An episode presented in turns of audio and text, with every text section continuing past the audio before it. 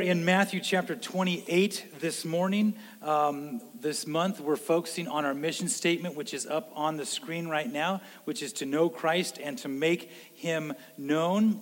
That's our church mission statement, and we could probably have worded that a whole bunch of different uh, ways.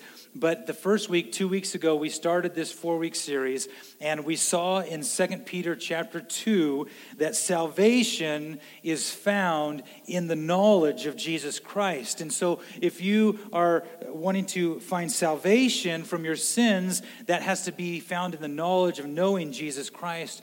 Last week, Pastor Sean preached from Mark chapter 12, and we were in the great commandment, which was focused on loving God and loving others, exactly what our mission statement is focused on. And today we're going to look at Matthew 28, which some have entitled the Great Commission. And this is a question I have for you What is your mission in life? What is your mission in life? How do you spend your time? Focused on that mission? Where do you uh, do with your possessions, with your money, or even your conversations, your words? What is your mission and uh, in life? And if I was asking your neighbor, your coworker, a schoolmate, or a friend, and I asked them what is their mission in life, what would they tell me? That's the question for us to examine today is that God's word is clear. He's given all believers a mission, and the question is is are we chasing after that mission in life? And I, I think that because of our nation, that we are just people who are con- we consume things we want to uh, have things for us and i, I think that uh, if you ask a number of christians that they may say that the mission of the church is fellowship is to make people happy and joyful.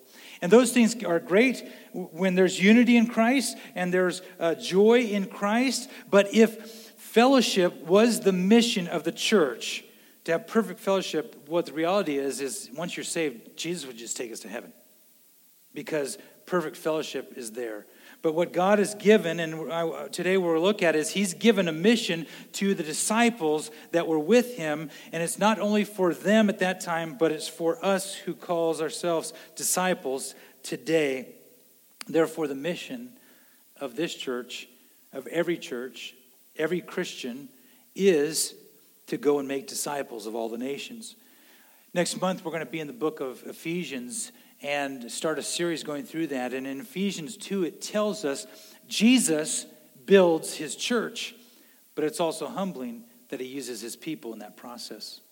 And so this morning, as we look at this, we must understand that Jesus saves his people from their sins and he sends his people out.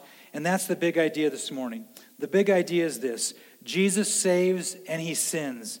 Saved people or sent people. So if you have salvation in Christ today, Jesus sends you, and we need to pay attention to what he has charged us with. Would you look at Matthew 28, verses 16 through 20? Now the eleven disciples went to Galilee, to the mountain to which Jesus had directed them. And when they saw him, they worshipped him, but some doubted.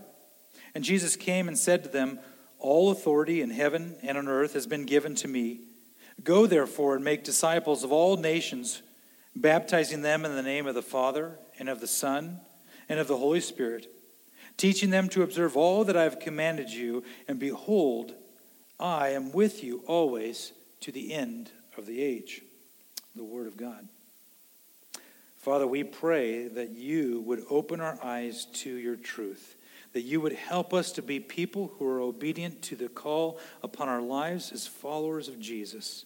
We pray and ask that you would open our hearts, open our ears, open our eyes to your word, and would you bless the reading and the preaching of the word. In Jesus' name, amen. So, this morning, as we look at the text, I want to draw your attention to the three kind of uh, focused words this morning, and, and it's authority, obedience, and assurance. And I want us to look at verse 16 through 18, and the first one being authority. And I want us to draw our attention to those verses. And so look at verse 16. Uh, a little background on this is that Jesus has spent three years of his life with his disciples. It says there's 11 who are there with him. We don't know if there's others who are with him. We know that after Jesus Christ died and he rose again, that the, there was a 40-day period there. At one point, the Apostle Paul says there was 500 people that saw him. We don't know if they're all there or not. Matthew mentions the 11 who are there. And it says, Now the 11 disciples went to Galilee to the mountain which Jesus had directed them. He obviously told them where to go. They show up and are obedient. And look at verse 17. I'm so thankful that Matthew puts this in here. And when they saw him, they worshiped him, but some doubted. And here's the reason why I'm so thankful this is in here is because if God's word has been given by the Holy Spirit, that's a wonderful thing. And skeptics like to take that the fact the word doubted is used there. And I think it's wonderful that it is there because it shows us the honesty and integrity of the Word of God. Matthew could have just left that out. He could have just said, hey, they worship Jesus, but look at what he says. And when they saw him, they worshiped him, but some doubted. The word, the word worship there means proskuneo. It means to actually like to bend the knee or to bend towards or to kiss towards or to lay prostrate on the ground and to worship. The risen Lord was standing before them, and they worshiped him as Lord God Almighty. Now it says that some doubted. Now, if again, if it was the 11 there, what does it truly mean there? Because some would like to say, oh, see, they rejected Jesus as Lord. They doubted that he was Lord. And really, when you read this, uh, it can mean that they hesitated or they didn't necessarily know, in a sense, I mean, how to actually respond to him. We know that Thomas, one of the disciples, doubted until Jesus appeared to him and said, Hey, Thomas, look up my hands, the holes in my hands and feet. And he said, my Lord and, and my God. But the key here is that they worshiped Jesus as Lord God Almighty. It wasn't just a man that was there, they worshiped him as Lord. And he says this in verse 18 All authority in heaven and earth has been given to me. Highlight, circle, underline that word authority, and think for a minute. If you go back and read through the Gospels, you must remember Jesus was in a boat with the disciples, and there was wind and waves, and they thought they were going to die. Jesus was asleep. They say, Jesus, we're going to die. He stands up, and with the word, ceases the wind and the waves. A friend of Jesus died and was put in a tube. Anyone know his name? Lazarus. Remember him?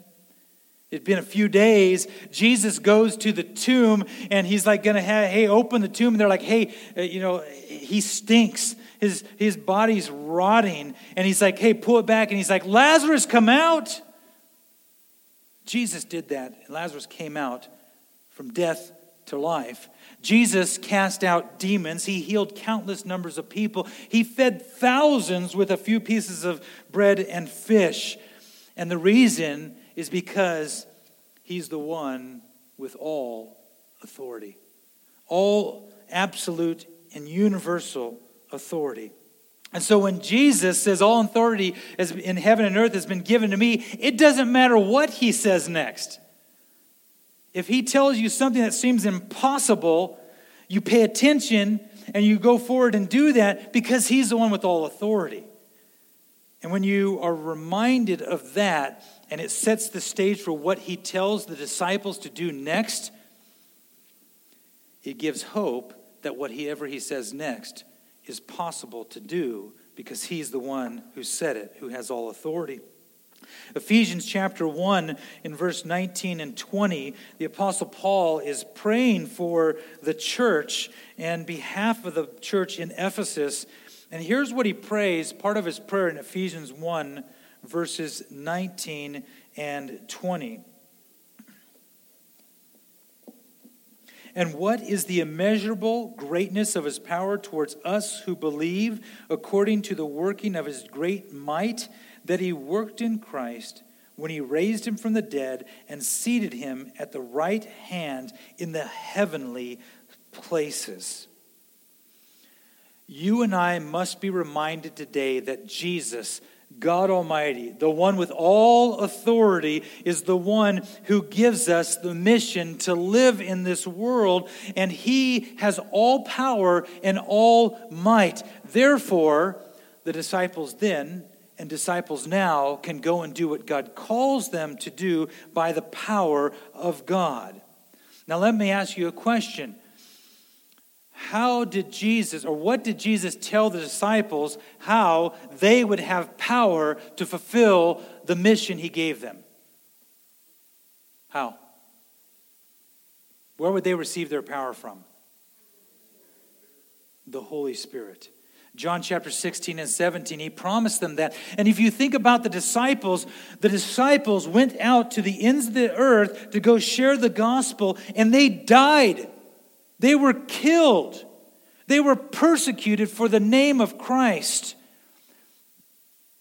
Not just because of some belief, but because they were saved and they were empowered by the Holy Spirit. So, therefore, today we should take great joy in the fact that Jesus, the one with all authority, is the one that sends us out, and God, the Holy Spirit, dwells in us. The power of God that raised Christ from life to death dwells in the believer. Now, is that encouraging? It helps us put our mind in the right mindset when we think of going and making disciples, going out and sharing the gospel with other people. It also helps us with the second word and the second point this morning this word obedience. God gives a command, Jesus commands, and he expects his followers to obey. On our own, without the Holy Spirit, we will never obey. But because the Holy Spirit dwells in the life of the believer, not only do we now desire to obey, but we can. Even though we battle with sin, the Holy Spirit can enable us to be obedient to follow what God has laid out for us in His Word to go and live and do today. So look at verse 19 and 20 here. And as we begin to look at that, let me ask you this Have any of you ever cooked something without following the directions? Anyone? Anyone want to admit? Did it, did it turn out bad? Anyone have an experience like that? Or, or, or I won't ask any of the men to join me in this, but have you ever uh, p- put something together and not used the instruction booklet? And you're like me, and there's pieces left over, and you're like wondering why the thing isn't working because I'm like, oh, I'll just put it together. I was, I was, uh, and when I was in uh, college, I was, I was preparing and doing stuff, looking at full time ministry, and the, a bunch of us that were uh, looking to serve as pastors went uh, and we had a funeral home director come and talk to us about following instructions. And he was talking about his friend who had performed a, uh, a funeral for a man who had been in the Navy. And so he was charged with caring for the body and preparing the coffin and things because he was going to be buried at sea. And the Navy gave him a big old thick book on how to prepare. So the day comes, the family, the body, the coffin, everything has been brought to the ship. They go out on the water, they have the ceremony, and there is a point at which they um, launch the coffin into the water. And everyone's gathered around, and it just floats like a well built Navy ship. And it's just floating the commander leader says, All right, we're going to ask everyone to go ahead and go on downstairs, down the ship there for uh, following the ceremony here. And he says, The funeral director, you come here. Did you follow the instructions? He goes, Oh, I received, yeah, yeah, I, re- I followed the instructions. He goes, Did you follow the instructions in the booklet? Yeah, I did. Did you read every page? He says, well, I don't know if I read every page. And he says, You were directed in the instructions to cut certain amount and certain size holes in the bottom of the coffin. You were supposed to weight one end of it so that when it was let into the water, it would just sink to the depths. Instead, he said, um, It's guys like you that make us have to do this. And he gave an order, and some mounted gun on the ship had to put some holes into this coffin so it would sink. He said, You got to go tell the family what happened. It's important to follow instructions. And the wonderful thing about God's truth is we have everything, as we read two weeks ago in 2 Peter chapter 2 or chapter 1, that we have everything in the knowledge of Christ for life and godliness, right? Remember that passage? We have the instructions in how to be a disciple and to make disciples, and we may need to pay attention to them. And so Jesus calls for obedience. Look at verse 19 and 20. There's four action words he uses here, and he commands all who follow him to be a disciple and to be a disciple maker. The first one there in verse 19, the first action word is go, or therefore, based on the authority of Christ, or go therefore, based on the authority of Christ. And I think this is a great puzzle piece for us today in how we live our lives because it's this picture of not just going, and many people will think of missionary work and going to the ends of the world and evangelism. We'll, we'll look at that in just a minute here. But it's got this picture of as you go, as you live your life in the places that you live, in the neighborhoods, wherever you're at, in school and work in your neighborhood, that you go about the work of God and make disciples. He never gives instructions that you should take a table, set it on a corner at a stoplight, make some signs that say turn and burn, and grab a bullhorn and yell at everyone that pulls up to the stoplight. There's nothing like that. But he gives us instructions in how to love God, to love others, to make disciples, and to, as again, to remember that he's the one who does the work through us. And he calls us to go.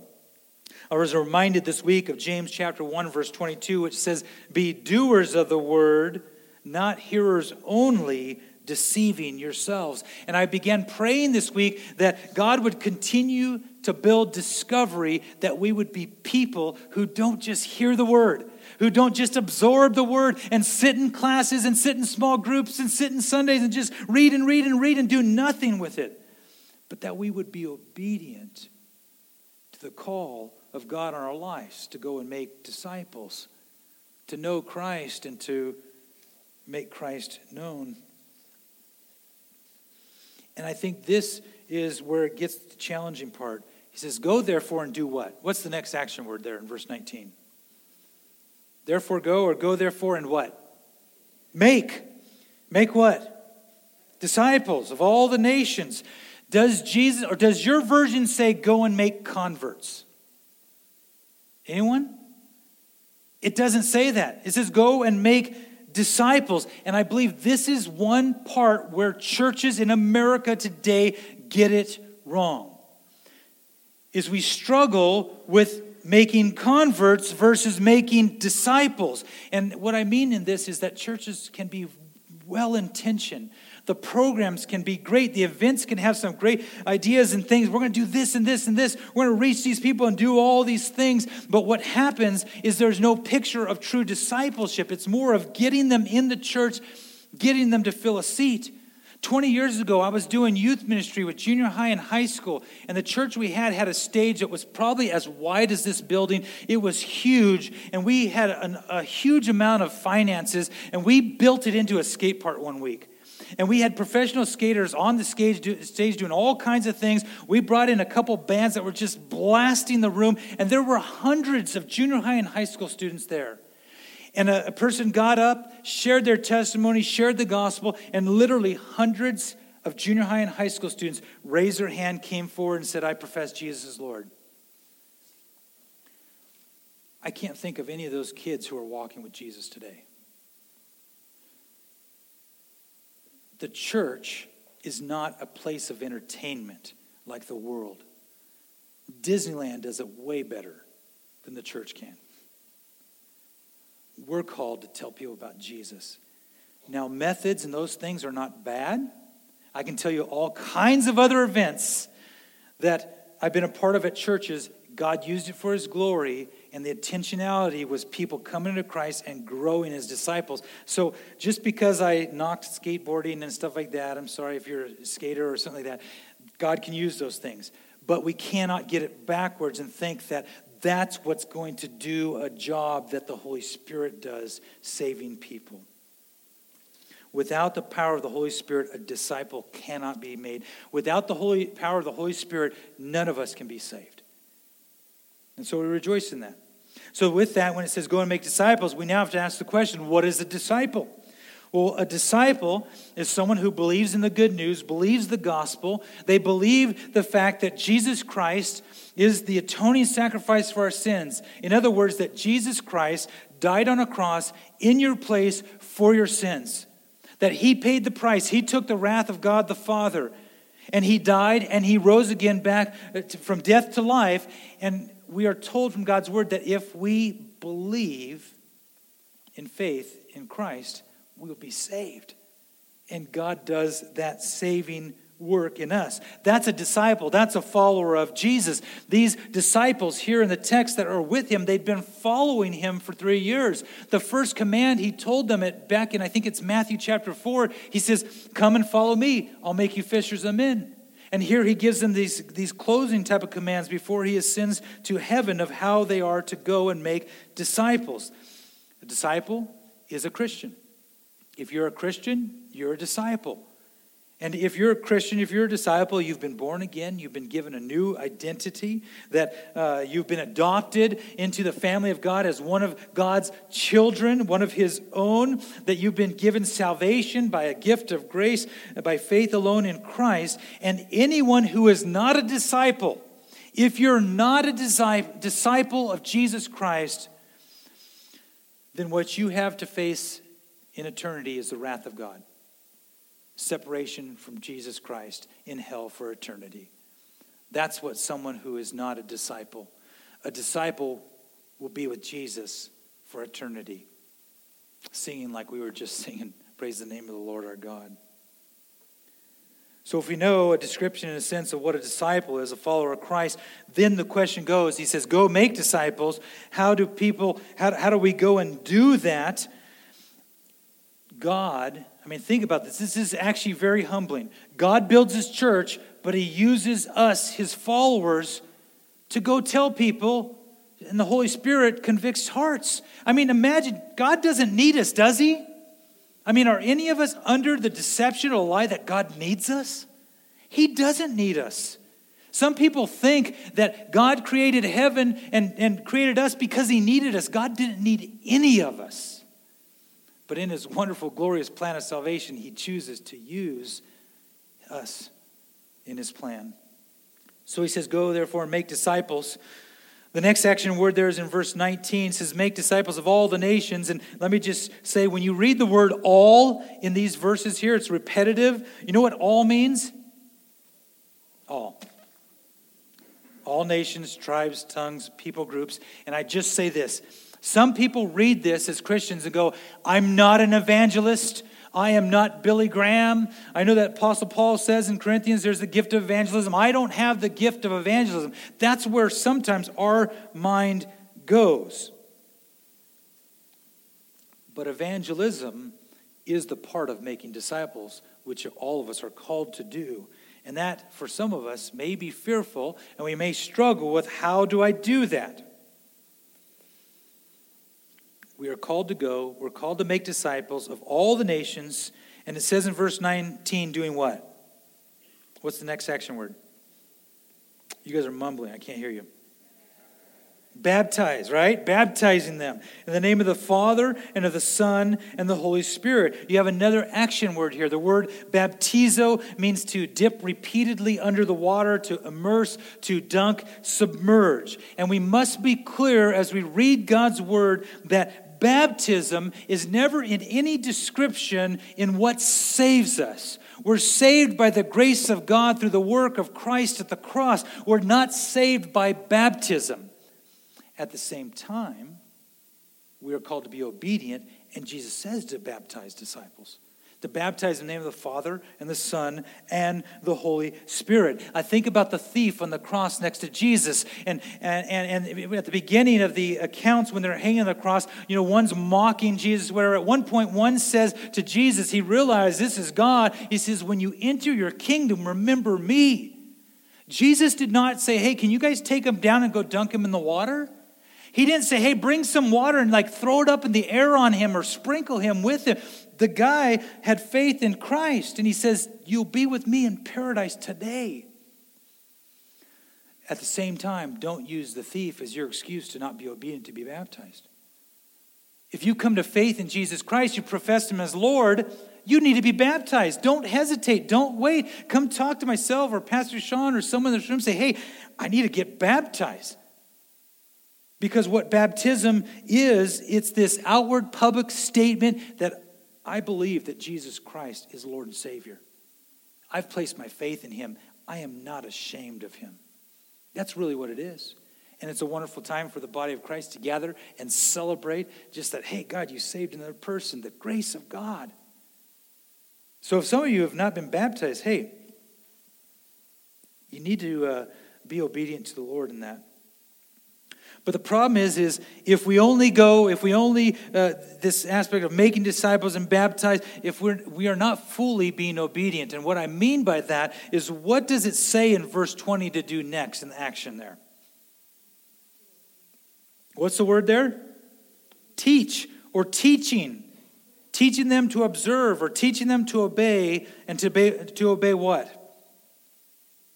What are we supposed to teach them? Is the word all in there again? All that I have commanded you. The word obey or observe there means to attend to, to, to carefully take care of, or to guard. And I'll tell you this if discovery is supposed to be about Jesus Christ and anything else, it's to be about this teaching people to do what Christ has told us to do teaching people to be obedient to what Jesus has taught us to do. Ephesians chapter 4 tells us that the church and those who have been given certain gifts and positions of leadership are to equip the body of Christ for works of service. Therefore, we need to preach and we need to teach the whole counsel of God. And this is what I pray that we never stray from here at Discovery. And if you are here and you're a part of this church, if this church and the leadership ever strays from preaching and teaching the whole counsel of God, you better hold them accountable. If I got up here and said, hey, let's just talk about 10 great things we can do as people in the world, and I never opened the Bible once, I sure hope that you want to kick me out of this church. Because we have God's Word. And as Christians in America, we're some of the most illiterate people in the Bible in the world. And some of us have seven, eight, ten copies in our house. We need to read the Word of God. We need to teach the Word of God. We need to preach the Word of God here. And so it's wonderful that we have all kinds of studies going on here on campus, in homes, Sunday morning, Sunday, all kinds of opportunities. But again, as we read in James, let us also not be people who just hear the Word of God do nothing. Let us be doers of the word of God. 2 Timothy chapter 3 points out how valuable the word of God is. It says in 2 Timothy chapter 3 verse 16 and 17, all scripture is breathed out by God and profitable for teaching, for reproof, for correction, and for training in righteousness that the man of God may be competent and equipped for every good work. We, we generally like to only like the teaching part, but God's word is good for reproof and for correction, for training in righteousness. We need to be about the whole counsel of God's word and not just camp out in one verse for 20 years. We need to go through the Word of God. We need to read it. We need to teach it. And so you may go, be going, How do I do what Jesus says to do? He says, Make disciples, baptize them, he says, Teach them to obey. The way we do that, we tell them to look to Jesus. We teach people, be an imitator of Jesus.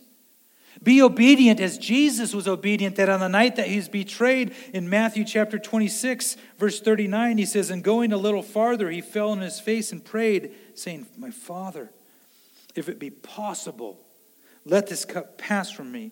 Nevertheless, not as I will, but as you will. Jesus is saying, Father, I don't want to go to the cross. I don't want to bear the, your wrath for the sins of mankind, but I'm willing. I'm so thankful that Jesus was obedient. And he sets the greatest example. And that's what we teach people who come to faith in Christ. Follow Jesus. Be obedient to what he has done, that he, that he taught us and what he's left us, and in his word, that we would be obedient to that. Jesus says in John 14, verse 15, If you love me, you will keep my commands. And some of us think keeping what Jesus has called us to do is impossible. You ever felt like that? That, man, there's so much here, Lord.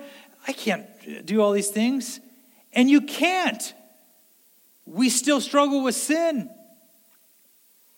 But I'll tell you this we can be obedient because of the Holy Spirit in us. Jesus said obey, he didn't say be perfect. At the same time, that doesn't give us an excuse to just go out and freely sin. But God's word points that one day we will be glorified. No more struggle with sin.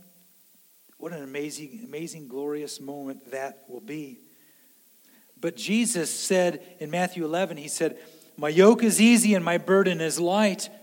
That Jesus' yoke of discipleship, what he lays out for us, is not crushing and so heavy like the religious Pharisees and their interpretation of the law and what they tried to throw on people. Jesus saying, No, discipleship and what I call you to is easy and my burden is light.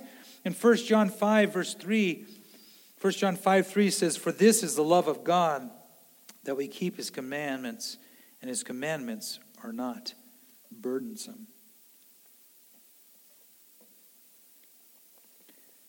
We are able to go and make disciples. We are able to go in the name of Christ because of the authority of Jesus. And because of the authority of Jesus being God Almighty and the Spirit living in us, um, we're able to go in His name, fulfill what He's called us to do. And the last and final word that we look at helps us even more. Look at verse 20. The word is assurance. Uh, behold, I am with you. How long? Always to the end of the age. You know, they would see Jesus ascend into heaven. Some angels would say, hey, he's going to come back the same way that he departed.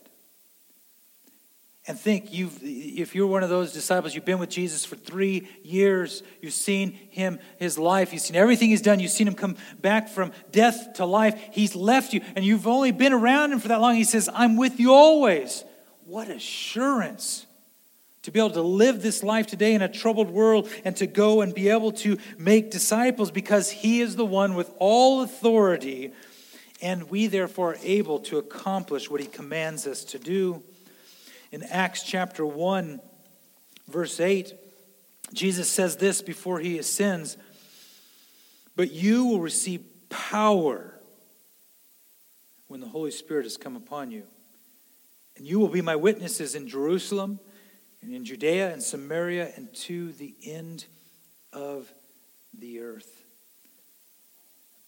Jesus promised them and promised us the power of God, the Holy Spirit, the Comforter, God living in us. That gives us great confidence. That gives us great assurance. Even in those moments when we're shaking our boots and someone says, Are you a Christian? in those moments when you're trying to talk with your neighbor and you so want to tell them about Jesus and you're just like, oh man, Lord, I'm fearful. I don't know what to say. In those moments when, you know, a family member that you know and they just think that Christianity is ridiculous and it's like, man, I gotta, I want to minister to them. I want to tell them we are able to go and make disciples. We are able to fulfill what God has commanded us to do by the power of the Holy Spirit because we have the promise of God, the Holy Spirit, living in us. Again, the disciples lost their lives making more disciples. And I don't know about you, but throughout the year, I get different reports from mission organizations around the world. And I read stories of Christians in other countries who are killed, who are persecuted, who are slaughtered because of their faith in Jesus. And I've thought many times, oh, Lord, would I stand for your name if someone, someone was threatening my life? And I'll tell you this on my own power, no. I'd be running the other way. I'd be denying Jesus, but by the power of the Holy Spirit, God and me, I could say, Yes, I love Jesus. I'm a follower of Jesus. And God promised that for his followers. So, my question for you as we look towards the end of this is this How are you living your life on the mission of making disciples. The question is not, how are you living the life of an evangelist like Billy Graham? The question is, how are you living your life on mission of making disciples? What is your role in God's mission, in specifically as we word it here at this church, to know Christ and to make him known? Because again, I find that many believers are unsure about how to do this, and there is fear. Some of you, you need to ask the question hey, are you a gifted teacher? Has God given you the gift of teaching, not even just with a large group, but maybe even one on one? How are you using that gift to be about the mission to make disciples? Maybe some of you are like, man, I could never stand in front of anyone. I couldn't even lead a small group, but hey, I can serve behind the scenes. How are you using that to enable others to make disciples? I mean, I pray that we're not a lazy church that just sits here. Some of you might think, well, I really can't do any of those things because maybe physically or whatever, or this, or some of you then may have the gift of encouragement, or God's called you to pray, and you need to pray and beg and ask the Lord to just pour out His Spirit upon us, and that God would empower us. Some of you are great encouragement people, and you need to go write some letters. I got a letter from someone this week. I was like, ah, oh, it's encouraging. Some of you, or all of you, I pray that this year we're going to offer this Purpose Finders class every quarter this year. We're going to do it different times. Next week, you'll see it's during the second service. We'll do it on some different days, different. I pray that all of you go through that class. Short class, but it's a thing of going, hey, there's no for, formula or whatever, but it's, it's to be able to go, hey, how am I using my gifts to serve the body of Christ, to make disciples, to make Christ known in this world? But the big idea we've looked at this morning is that Jesus saves and he sins. And if Jesus saves and he sins us, and we are saved people and sent people, what do we do about this? How should we be about making disciples? We need to seek and ask the Lord to guide and direct us and help us to not be people who give excuses. I pray that we don't give excuses to the King of Kings and Lord of Lords and say, Jesus, I'm not ready yet because I haven't read the whole Bible. I can't make a disciple because I don't even know the order of the books of the Bible. I don't even know what, what is in Leviticus. We can't give excuses and say, you know what? I'm not Billy Graham. I don't have the gift of evangelism. I don't have gift in teaching. That's the pastor's job. I pray we never use that excuse. Some of us use this excuse. We may not say it, but we're like, I'm so busy, Lord, how could I ever make a disciple? About 20 years ago, that same group I was talking to you about a few minutes ago, there was a junior higher. At seventh grade, he was bigger than me. Love that kid. But he was a terror. And he was a great distraction.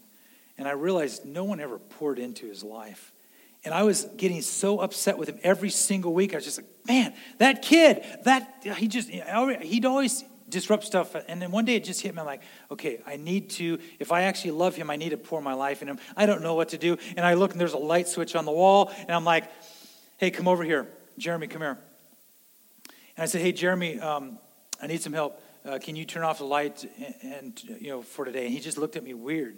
I said, Well, you know, when Troy gets up to lead worship, we have to have someone turn off the lights because we got that, that overhead projector and we can't see the words unless we turn the lights off. And he goes, Okay. And he starts, I said, No, not yet, not yet. I said, I'll show you how to do this. And so Jeremy comes over and I grab two chairs and set it down. And, and Troy comes up to lead worship and Jeremy's here, the light switcher. He's reaching across. I said, Hold on, hold on. Troy gets up there and he prays. And I said, We turn it off now. And Troy prays and he leads worship afterwards. And then, and then, and then the, uh, the Troy's done and Jeremy's, he wants to flip the light switch on again. I'm like, wait, wait, hold on. No, not, not yet.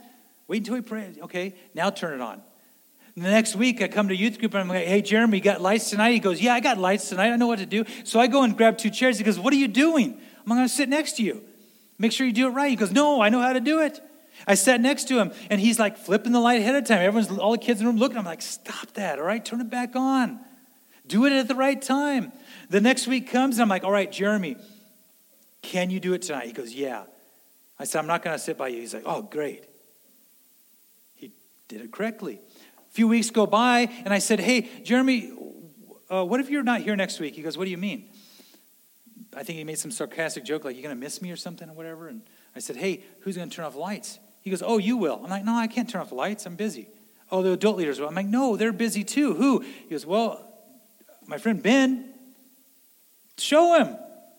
And it was comical to watch him do the same steps. He makes Ben, he grabs two chairs, but then it got to the point where he really doesn't want Ben to touch the light. And I told him the next time, I'm like, you gotta let him touch that. He goes, it's my job. No, you're supposed to replace yourself. And have you ever thought about that as a disciple of Christ? God calls you to make disciples to replace yourself. How are you going to replace yourself? Who are you going to train up? Who are you going to pour your life into? The worship team's coming forward. I mean, I even think about our worship team. We've got people with gifts to play instruments and to sing and lead us in worship. How will a worship team pour in to others and disciple more? How will every teacher in this church train up new teachers? How will our children's ministry continue to train up new people? you name the list of all the things that we could be doing here. That's what we're to be about sharing Jesus Christ, and as the Holy Spirit convicts and saves, we disciple them, we walk with them. And those who go like, man, I don't even know where you find the book of Matthew. Here, let me help you. Some people, they become a believer, and we think that they know what our, when we say, hey, turn to Matthew chapter 5, verse 1, they're like, what's a 5 1? They're like, what's a Matthew? We need people who actually sit next to me here. Let me show you what that means. Here's what that that's a chapter and that's a verse. And I could go on. But I'll read one more passage Matthew chapter 9. Go and read Matthew chapter 9, verse 36 through 38. Jesus went throughout all the cities and villages, teaching in their synagogues and proclaiming the gospel of the kingdom and healing every disease and every affliction. And when he saw the crowds, he had compassion on them because they were harassed and helpless, like sheep without a shepherd. Then he said to his disciples, The harvest is plentiful, but the laborers are few. Therefore, pray earnestly to the Lord of the harvest to send out laborers into his harvest. Would you pray that God would do that here? Next Sunday, we're going to look at a passage of scripture which the Apostle Paul points out how as believers we're given the ministry of reconciliation. This picture of making disciples. We need to pray. We need to pray that the Holy Spirit would move in our lives, that we would be obedient to what God has called us to do. Father, I ask that in this moment that you would stir our hearts and give us great assurance that you dwell in us, that the power raising Christ from death to life is in us. Holy Spirit, we pray that you would urge us and that you wouldn't uh, let that urging in our heart go away to tell people about Jesus. Father, help us to be obedient. Help us not to be lazy. Help us to have a sensitive uh, heart and eyes and ears to pay attention to what you're doing around us. Send us to people who need Jesus and help us to walk alongside with others who need to grow in their relationship with you. May you receive all the praise and glory from our lips. In Jesus' name, amen.